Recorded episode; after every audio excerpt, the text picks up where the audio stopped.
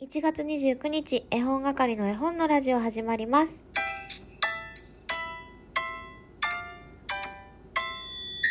こんにちは、絵本係のまこです。この番組は絵本つながる言葉、命をテーマに活動している絵本係が絵本の話をしたり、絵本じゃない話をしたりする12分間です。イオンから帰ってきました。ただいまということで、えー私、今からお昼ご飯をいただこうと思います。今日のお昼ご飯は、カップヌードル、ガーリック、チーズフォンデュ味とミスドで買ってきたパイを一ついただこうかなって思っています。ハイカロリーですね。そんなことは知っています。もうやけくそになっています。一つ前の収録を聞いてくださった方、いらっしゃいますでしょうか？私はイオンの帰り道の車内で自分の収録を聞き返していました。あんなに楽しみにしていた私、どんな声で、どんなテンションで喋っていたっけって思い出すためにね。まず、ブックオフに行きました。なかなかね、いい絵本たちに出会うことができて、それを購入してきました。まだね、お腹空いてないなぁと思いながら、時間が許すギリギリまで店内、他のね、あの、ブックオフ以外のお店なんかも見たりして、うろうろしてたんですけれども、そろそろ行こうかな。そろそろ丸亀製麺、鴨ネギうどん食べようかな。ワクワクするな。どんどんどんどん近づいてるな。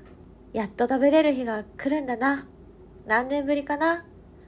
美味しくなっているのかな。みんなにどんな報告しようかな。とね、心を躍らせて、丸亀製麺のある場所へ歩いて行きました。わあ、丸亀製麺ある。よかった。昨日とはね、違って撤退してなかった。と思ってどんどんどんどん近づいていったんですよ。さあ、食べよう。満を持して、えー他のものは一切食べずに、鴨ネギうどんだけを食べようと近づいていったんですけれど、あれ？どこにも鴨ネギうどんの文字がない。え？やってる店舗とやってない店舗ってあるんですか？ってね、えーインスタグラムで急いで丸亀製麺のアカウント鴨ネギうどんのポストを見ました。一部販売していない店舗があります。などとは書かれておらず嘘でしょいやでも実際あるんだろうなと思いながらね。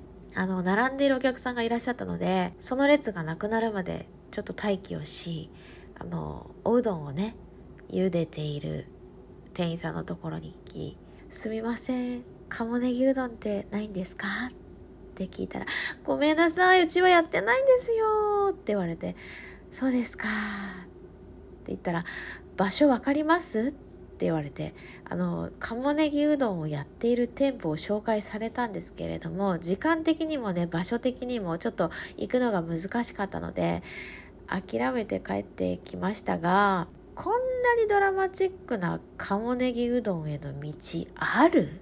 なんで私こんなに鴨ネギうどん食べれないの？こんなに鴨ネギうどんのことが好きなのに？なんで私は食べられないの？もう今度はね確実に一昨日ぐらいにね上りを見つけたんですって言ってたお店に行こうと思います。えー上りが立ってたら絶対あるよねと思って。そんな中お便り届いてます。リーヌちゃんから素敵ですねと一緒に私のお昼も決まったようなものだとメッセージいただいております。決まったんですね。カモの絵文字がついていますよ。この方はどうやら今日のお昼に鴨ネギうどんを食べると決めてメッセージをしてきてくださいました。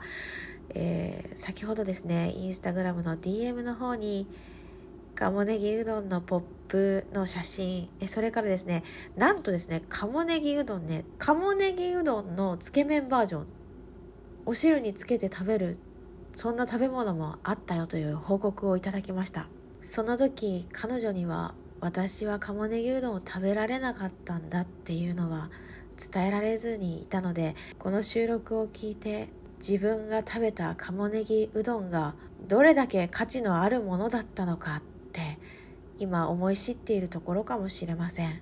お昼ご飯そのままね丸亀製麺食べればいいかなとも思ったんだけどやっぱり私は次食べるうどんは鴨ネギうどんでありたい。